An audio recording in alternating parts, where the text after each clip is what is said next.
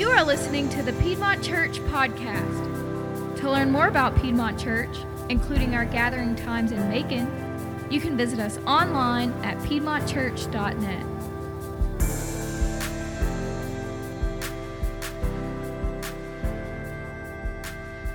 If you have your Bibles, go ahead and turn to Daniel chapter 2 this morning. Daniel chapter 2. Let me read this passage from Revelation chapter 1 as you're doing that.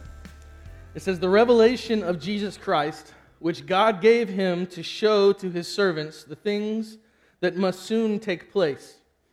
He made it known by sending his angel to his servant John, who bore witness to the word of God and to the testimony of Jesus Christ, even to all that he saw. Blessed is the one who reads aloud the words of this prophecy, and blessed are those who hear and who keep what is written in it, for the time is near. Has someone ever given you a piece of advice based on their experience of a similar situation that you were walking through and you didn't heed the advice that they gave you?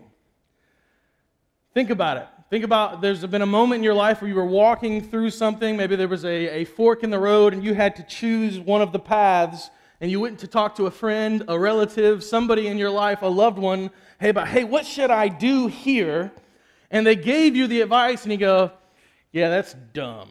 I'm not going to do that. Although they had already gone through a similar situation, you, for some reason, chose not to heed their advice. Let me let you in on just a little bit of a secret. I used to be really hard headed. And by used to, I mean like about two minutes before I preached this sermon, right? But uh, in all seriousness, there was, there's been so many moments in my life where I can look back and go, yeah, this was, this was one of those times when someone gave me advice and I chose that I had a better route and ended up not being right, or this was another time. And so I, I, instead of, you know, kind of showing you one, I just decided to show you all of them from my teenage years. So most of my conversations with my dad went something like this. I'd be doing something, and he'd, he'd notice that I was doing this, and he would come up to me and he'd say, Hey, son, FYI, if you keep doing this, most likely that's going to happen. And if you know anything about my dad, he's long winded, so it was never as short as that right there, right? It always came with some personal homily about what happened in his life. And so if you know anything about anywhere between a 14 and 18 year old, when that happens, all we hear is blah, blah, blah, blah, blah, right? We don't hear anything because parents are dumb in our head for some reason. I don't know why that is, but we are so much smarter than you who have gone through the things in your life, right? And so my, my dad's giving me this advice, and everything that goes through my mind at the time he finally stops talking is, well, Dad, that was you. That's not going to be me. You have probably said that before, and if you haven't, you're lying to yourself. You have probably taken some sort of advice from someone, you've, you've heard it, and you're going, yeah, I mean, that, that's how you did it. That's not really going to happen to me. And lo and behold, sure enough, my dad was right most of the time. Dad, you got that on camera. You were right most of the time. But isn't it funny how we can be told the future to a degree? We can be told, hey, this is going to happen, but yet we don't take the advice. Like we, we know how something is going to turn out, but yet when we're hearing the advice in the moment, we go, no, no, no, what if, what if something else could happen? What, what, if, what if maybe this could happen instead of that, even though the source that's telling us the thing is pretty credible? It's a, it's a pretty solid source. This is what we're going to be looking at this morning, is how to understand that we've been given the answer to the question. We've been revealed the future, and it is now our responsibility to take the future that's been given to us and own it and, and receive it and to take the advice given to us by our Lord. In our series, this is the seventh week of this series called Binge Reading the Bible. If you've been following along with us, what we've done is we've kind of taken the Bible, all 66 books, and we've kind of divided it up into the seven different types of literature that comprise it. And so you've got the, the books of the law. These are the first five books of Scripture Genesis, Exodus, Leviticus, Numbers, and Deuteronomy. This kind of shows us the beginning of everything. And it gives us a, a solid foundation of moving forward of the character of God, the character of people, and, and why the world is the way it is. And then you move from there to the history books. And this is like the Chronicles and Kings. And they kind of show the history of not just the people of God, but really people in general to a degree. And then you move through the wisdom literature and the prophets. And then you get to the Gospels, where we see Matthew, Mark, Luke, and John's account of Jesus. And last week we covered the epistles, which are letters written by apostles to the early church to say, hey, here's who Jesus is, and here's the theological teachings that you need to know. But then, more importantly, how do you take those theological teachings and kind of function as the people of God? And then this week, we wind up in the seventh literature, the apocalyptic literature, the one that people are interested about but are also scared of at the same time. And to help us kind of illustrate these teachings throughout the last several weeks, we've been looking at popular movies. And this week, as you saw, we're looking at the movie The Sixth Sense. Not the angsty one, but the scary one.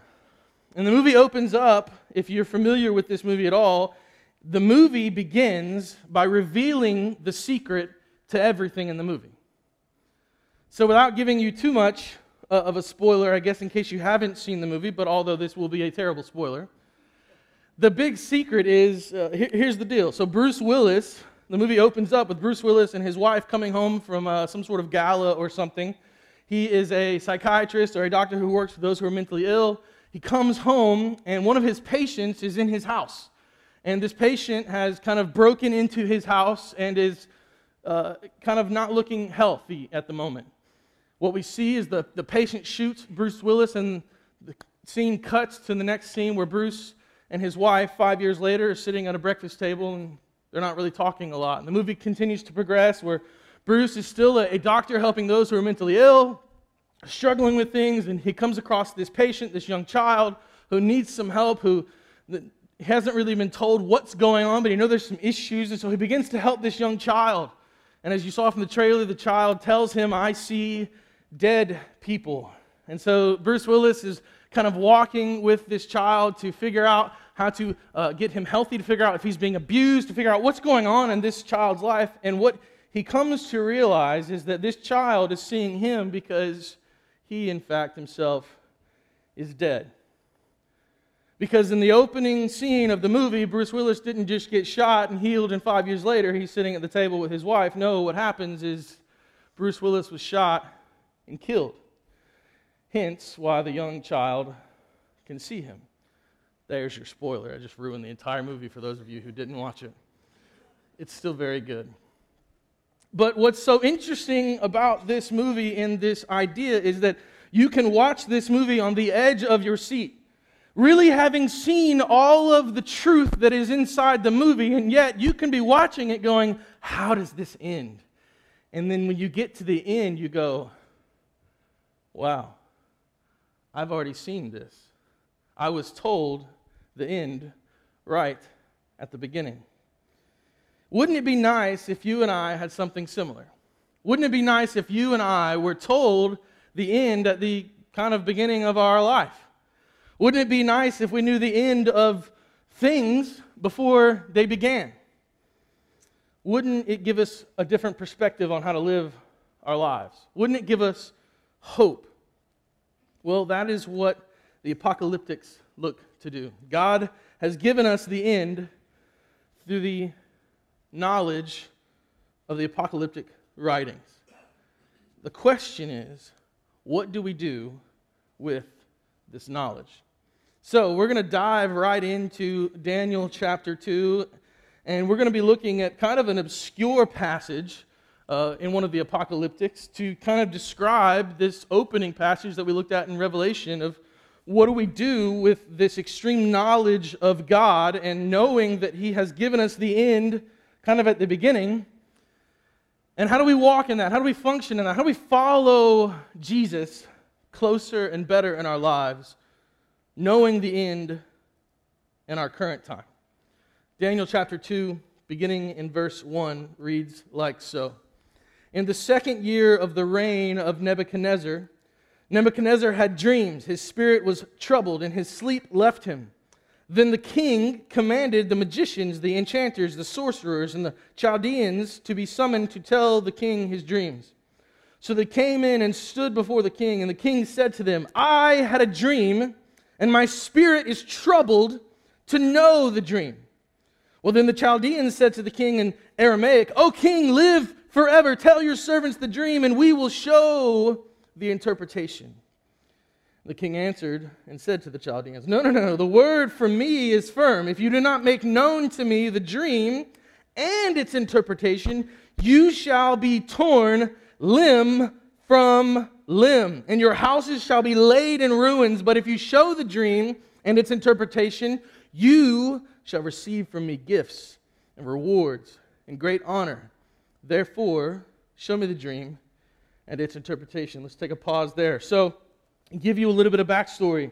Nebuchadnezzar is this Babylonian king who has, in fact, taken over people groups and he has slaughtered people. And so, when he threatens to tear them limb from limb and ruin their households, this is no empty promise. This is no king that they go, yeah, he's probably not going to do that. He's a nice guy. Nebuchadnezzar's not a nice guy. He's a mean dude. He's a guy that you don't play with. Now, he calls in front of him these enchanters, these sorcerers, and these Chaldeans. What you need to know about the Chaldeans is that these are kind of wise people. These are very intellectual people. They're astronomy, astrology type people. They study the stars, and so they have a vast amount of knowledge. And so they're looking to get Nebuchadnezzar to tell him, tell them the dream so that they can kind of give him an interpretation. But yet, what is Nebuchadnezzar trying to do? He's trying to say, no, no, I'm not even going to tell you the dream. I need you to tell me the dream and interpret it. Demanding? Maybe so. Like, I mean, you have a dream, you walk into me and say, Chris, if you're really spiritual, you're going to be able to tell me the dream, and I'm going to look at you and go, you're really crazy, right? That's probably not going to happen in our lives. I, am probably not going to be able to walk up to you and go, you had a dream about me last night. Or some of you, maybe I will be able to. So, anyway, that was for my wife only. Love you. Anyway. But what we're seeing here in this first text, in this first part of this passage, that these are high stakes. Like the king has called these people in and said, hey, if you don't tell me what number I'm thinking of, essentially, you're going to die. This is the setting that we find this story in. Let's continue on, verse 7. They answered a second time and said, Let the king tell his servants the dream, and we will show its interpretation. The king answered and said, I know with certainty that you are trying to gain time. You're wasting time right here. Because you see that the word from me is firm. If you do not make the dream known to me, there is but one sentence for you. You have agreed to speak lying and corrupt words before me till the times change. Therefore, tell me the dream, and I shall know that you can show me its interpretation. The Chaldeans answered the king and said, There is not a man on earth who can meet the king's demand, for no great and powerful king has asked such a thing of any magician or enchanter or Chaldean. The thing that the king asks is difficult, and no one can show it to the king except the gods whose dwelling is not with flesh. Because of this, the king was angry and very furious and commanded that all the wise men of Babylon be destroyed. So the decree went out, and the wise men were about to be killed, and they sought Daniel and his companions to kill them. Now, then Daniel replied with prudence and discretion to Arioch, the, the captain of the king's guard, who had gone out to kill the wise men of Babylon. He declared, Arioch, the king's captain, why is the decree of the king so urgent? And then Arioch made the matter known to Daniel. He fills him in on all the gaps, and then Daniel went in and requested the king to appoint him a time that he might show the interpretation to the king. Wow. So here is a furious king, a king that no doubt no one is questioning his resolve. Like, will he go through with ruining and murdering these people? And da- Daniel looks at this moment and says, Hey, let me get a meeting with this guy. Let, let, me, let me go full into whatever this king is looking for. And not that this is a leadership talk, but if it was, leadership point number one is that Daniel doesn't run from a problem, Daniel runs to the problem. And in our lives, what we need to remember is that God has called us to take problems head on. You don't just sweep them under the carpet, hoping that one day they go away. No, you address them in the here and now. And this would have taken great courage from Daniel, knowing that he will most certainly die because what is being asked of him is, as the Chaldeans said, nearly impossible. Now, what you need to know is that Daniel is one of these wise men, and we'll, we'll, skip down to verse 17. You'll see why. It says, Then Daniel, so he, he, he talks to this, the captain's king, and he, he says, Hey, let me get a meeting. And then verse 17, he says, Then Daniel went to his house and made the matter known to Hananiah, Mishael, and Azariah, his companions, and told them to seek mercy from the God of heaven concerning this mystery, so that Daniel and his companions might not be destroyed with the rest of the wise men of Babylon. So, what you're seeing here is Daniel, Hananiah, Mishael, and Azariah, which you might not know those three names because those are the Hebrew names for Shadrach, Meshach, and Abednego. They will be given those Babylonian names later. But these four guys have been taken captive, as the rest of Israel at this moment, and they have been kind of put in a high esteem in the Babylonian world because they are intellectuals, because they are wise. Although they are young, they are very intelligent. And so King Nebuchadnezzar, although ruthless, is not stupid. And so when he takes over a people, he goes, huh, what, what kind of riches and fruits do you have? Oh, you have smart people? Let me take them.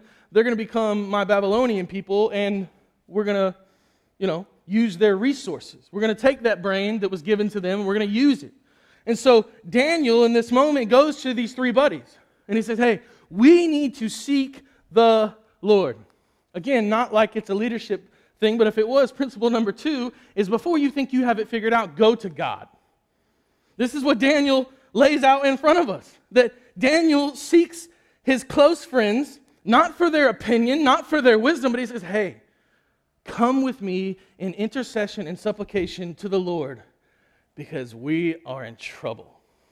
I need God. I don't need a humanly fix here. I don't need some plan that you and I can kind of scheme, although we are very intelligent. We need a word from the living God. And this is so like the Lord. What happens in the next verse? verse 19. Then the mystery was revealed to Daniel in a vision of the night. You and I go through problems daily, weekly, monthly, annually. And when we are approached with these issues, when these issues come to us head on, do we run from them or do we face them head on? And when we face them head on, do we try by the might and by the white knuckles of our fist take on the issue or do we go to God with all of the answers? Do we say, God, I do not know the answer, or maybe even I think I know the answer, but I'm submitting to your answers? Because you are the epitome of wisdom. You are knowledge. You are love. You are goodness. You know the full picture, and I only have just a glimmer. And how is Daniel rewarded? With a vision in the night. The outcome of this story isn't necessarily to be more like Daniel. No, no, no. The outcome of the story is to trust in God. See, Daniel is in the midst of a difficult moment, and he could use his intelligence to try to maybe run away or to try to come up with some scheme to trick Nebuchadnezzar because he's very crafty. But yet, what does Daniel do? He gets with his three closest homies and says, Let's go to God. Let's not come up with the answers on our own. Let's not try to figure this thing out. Let's not try to manipulate the situation. Let's not think about optics. Let's go to God. When you have a problem in your life, where do you turn? Do you turn to the things that you can control and your power and the giftings that God has given you? Or do you say, God, as much as I appreciate the giftings that you've given me, I know the gifting came from the giver, and I'm going to you? How do you want me to handle this situation? What are we supposed to do? Continue on. It says, Then Daniel blessed the God of heaven. Daniel answered and said, Blessed be the name of God forever and ever, to whom belong wisdom and might. He changes times and seasons. He removes kings and sets up kings. He gives wisdom to the wise and knowledge to those who have understanding. He reveals deep and hidden things. He knows what is in the darkness, and the light dwells within him. To you, O God of my fathers, I give thanks and praise, for you have given me wisdom and might, and have now made known to me what we asked of you. For you have made known to us the king's matter. Daniel takes a God sized problem to the Lord. And the glory in this moment is that Daniel knows that when the problem is resolved, it is way above his pay grade. And so all of glory and honor goes back to Daniel. What you and I like to do is we like to try to take on problems that we can handle so that when we resolve them, they are our victories. But what we need to know is that all victories go to God in the first place. All good things come from him and are to him. And Daniel, in this moment, goes to the Lord, receives the vision, and after receiving the vision, he doesn't try to like placate the people around him. He doesn't try to trick them. He doesn't try to say, hey, look how wise I am. No, he goes, God gave me the answer. God gave me the answer. He's confront, confronted with a problem. He was given all the details of the problem that were known. And his first step is to seek the Lord. It doesn't say he strategized, he planned. He goes to his closest friends and says, Let's pray. When we think about worldview problems, like where we came from, where we're we going, what's the purpose of life, who crafted, did anybody craft all of this thing? How did we get here? You can try and manipulate the situations because of your intelligence or you can go to God. And maybe you're sitting there going, I don't believe in God, so how do I go to God? Well, maybe even better, you go with an open heart. You say, All right, I don't even know who you are, what who is in this moment, but reveal to me the truth. God's word said he doesn't come back null and void. Now, the struggle might be for you is it might not be the truth you want. It might not be the truth that you were looking for in that moment, not as if there is some, you know, varying degree of truth, but what I'm saying is there might not be the answer that you want in that moment. Here's the, the glorious picture of our Lord. The problems that you're facing are small in the picture of a God who created everything. But he isn't just some like deistic clockmaker God who sits back and just kind of wound up the world and said, hey, go. He is so grand and so glorious that he can breathe the world and the universe and all of the cosmos into existence, but yet wants to know you. He wants to know your problem. He wants to know that his son and his daughter comes to him pleading, "Lord, show me." This is the glorious picture of the gospel of our God. He wants to know you. He came to know you. So, what problems are you facing? Have you gone to God with them, or are you resting on your own solutions to resolve them? A life of faithful following to the Lord is understanding who you are and who He is. And earlier I said the statement, uh, you might not like the truth, and, and here's, the, here's the reality is, as Christians, we can become extremely prideful and, and arrogant because we, we may have forgotten that all good things come from God and, and, and some way down the line, you, we wouldn't say this out loud, but we, we have somehow formulated this idea that we are enough. That, that, that we are, are kind of the manifestation of God's goodness. And yes, He saved us, and we're so thankful for His salvation, but yet somewhere we are good enough. Like He's raised us up, and, and we do the good things. And so we, we kind of point people back to Him through our goodness. And there's a sliver of truth in here. And here's the danger that we kind of teeter on as Christ followers. And we read a story like this, and we can come to the conclusion, like I said earlier, like that, hey, the, the, the reality is when we read this text, hey, we just need to be more like Daniel. And as good and as sound judgment as that might seem, I think the greater narrative of Scripture, which is the reason why we're doing this study, to kind of understand how all seven literatures kind of work together, but the greater narrative would say that Daniel's still broken too. So we don't need to be like Daniel. There might be attributes of Daniel that we go, oh, yeah, that's good. But we need to be like Christ. And we can't be like Christ on our own merit. Or, or maybe you read this situation like, oh, okay, Daniel did the right thing in the right moment because the problem was too large for Daniel. But when the problem is manageable, we don't have to go to God for a manageable issue.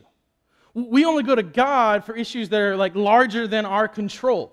Like things that we can't really grasp, like the big questions. But the day in, day out things like you know, should we hire this person? Should we fire that person? Should we, you know, do this? Should we do that in our job? Should we make this investment here? What about retirement? Should we take this vacation? Those things are really too small for God.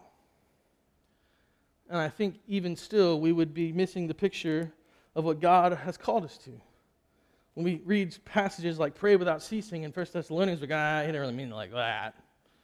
He just said it. He didn't really mean it. It was just kind of like a make sure your heart's right. Like, check your heart, bro. Like, that's really what it was. But what if there's something larger? What if there's a, a bigger picture to this trusting God thing and to seeking after Him and to when He gives us answers, kind of functioning in the answers that He's given us? Uh, a favorite pastor of mine, John Piper, says it like this, and this is a, a rather long text, but I, I want to read this for you because he just said it better than I could. He says, Suppose you were totally paralyzed and can do nothing for yourself but talk. And suppose a strong and reliable friend promised to live with you and do whatever you needed done. How could you glorify this friend if a stranger came to see you? Meaning, how could you like lift them up? How could you kind of show them glory and honor? Would you glorify their generosity and strength by trying to get out of bed and, and, and carry them? No. You would say, Friend, please Come lift me up. And would you put a pillow behind me so I can look at my guest? And would you please put my glasses on for me?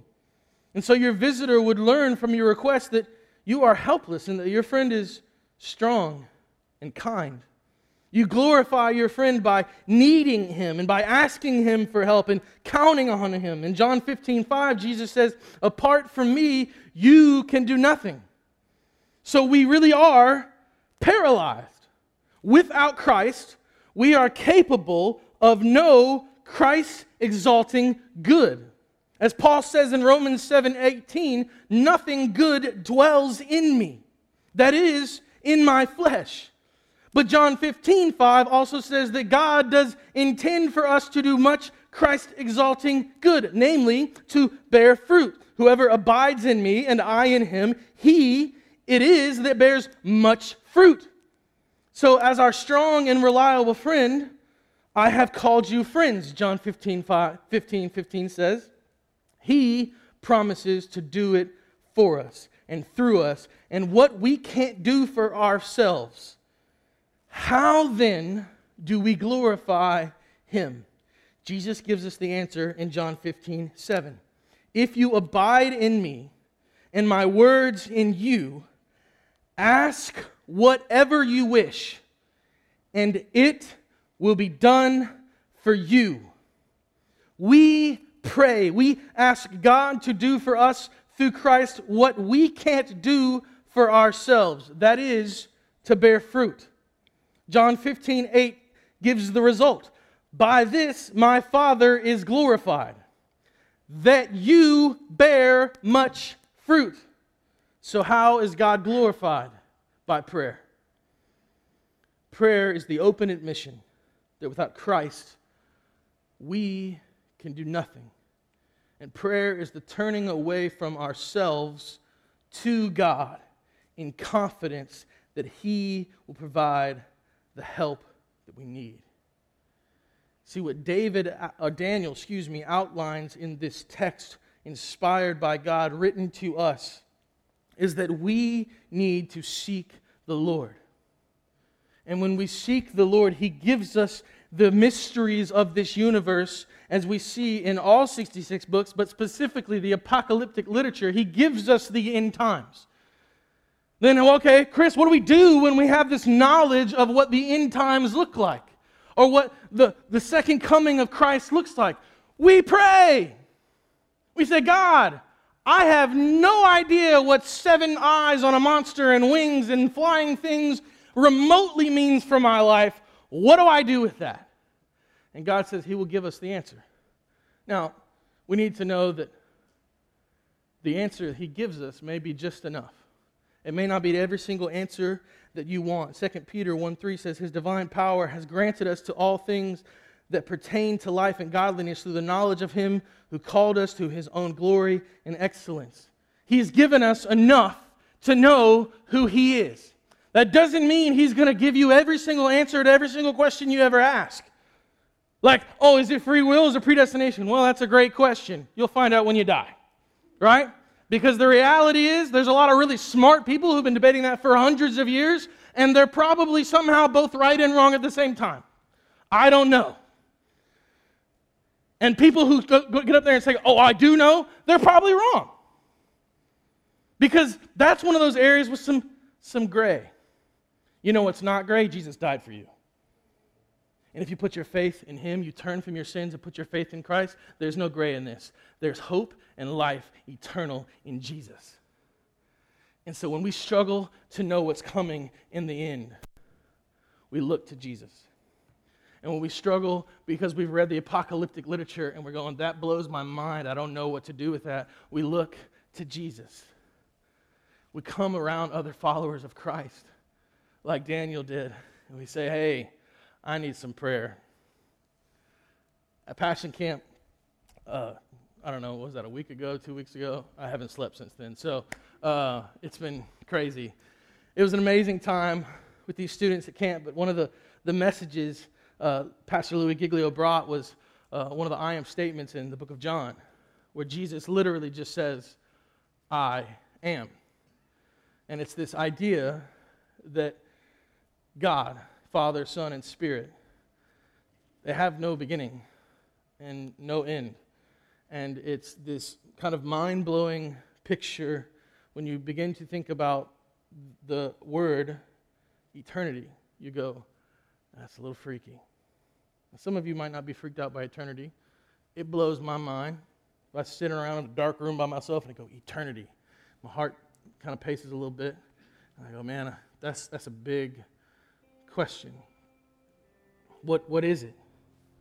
Someone wise in my life at one point, when I was pondering this idea of eternity, whether it's eternity in heaven with the Lord or in eternity in torment, it would freak me out and this person looked at me and said, In those moments, what do you do? And truthfully, at, at these times in my life, I would kind of just like try to ignore it. I'd get up and play a video game or watch a movie or you know do anything else to take my mind off of it. And this wise person who is my wife looked at me and said, Why don't you go to God? At two o'clock in the morning, when you're freaking out about eternity, why are you trying to figure it out on your own? Why don't you just go to God?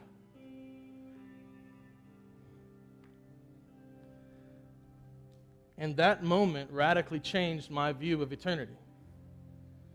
Because years ago, it freaked me out in a almost like panic, anxiety type way.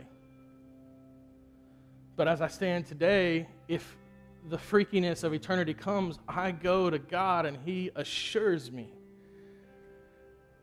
that it's going to be the greatest thing I've ever experienced with Him. And so when we go into Scripture and we dive into these apocalyptic type texts and we go, man, th- there's so much knowledge of the end times the, the solution, the, the, the Sunday school answer I'm going to give you is Jesus. When you don't know what to do, Jesus. When you struggle with doubt, Jesus. when you have a problem in your day in, day out life, Jesus. So this morning, as we close, I, I want to challenge everyone in this room. If you'll just close your eyes for just a second. I know that we've all come probably from different places this week. Some of us are coming off of the vacation experience. Others of us are getting ready to go back to school and all of those things, or, or whatever's going on in your job. There's just a lot of different paths that we've all taken to kind of converge on this gathering place this morning. But I'd be remiss to not give you the end path and where we should all go. Part of the journey this summer of going through the Bible has been such a joy for me to be able to see the complexity and the beauty that 66 different books, seven different types of liter- literature, all proclaim the truth that God created us in His image. And we fell from His image due to sin. And the story wasn't over there. The Creator said, Nope, I'm going to give every single person a way out.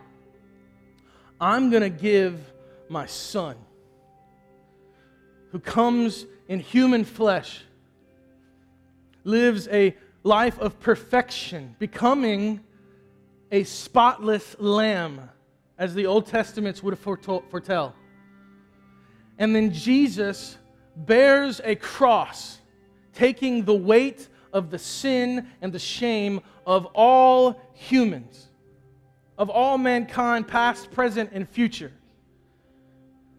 And he says, all those who come to me shall not perish, but have everlasting life. And what it means to come to Jesus is to believe in that gospel, that good news that you were broken and dead in your sin and your trespasses, and you can do no good outside of the person and work of Christ. But yet, He came to give you life and give you life to the fullest, to give you life eternal. And if you were to repent, meaning to turn from the things in your life, from the sin, from the ugliness of your soul, and to embrace the good Jesus, you will be saved. This morning, in just a minute, we play this last song, my wife and I will be down front. If you'd like somebody to pray with you about what it means to take that next step, to, to follow after Jesus, I would encourage you to come and speak with one of us. To come with arms open, and maybe the statements I don't even know. Maybe you just need somebody to pray with you. We'd be more than willing to do that. Maybe there's something heavy on your heart and your shoulders this morning. And, you're just going, Chris or Amy, I, I don't even know what to do. I know I need to turn to God, but maybe I don't even want to turn to God because I'm so angry. I'm so this. I'm so that. We're here to pray with you. We're here to be your friends in Christ who lift you up and point you back to the cross. And so this will be our moment, our moment of response. Will you come and will you accept the blood of Christ on your life? Will you come and repent? Maybe you don't want to pray with someone. Maybe you just want to pray by yourself and come up here to the altar, the steps by yourself. I would encourage you to do that. Use this moment to seek the Lord with all that you have. This is your time.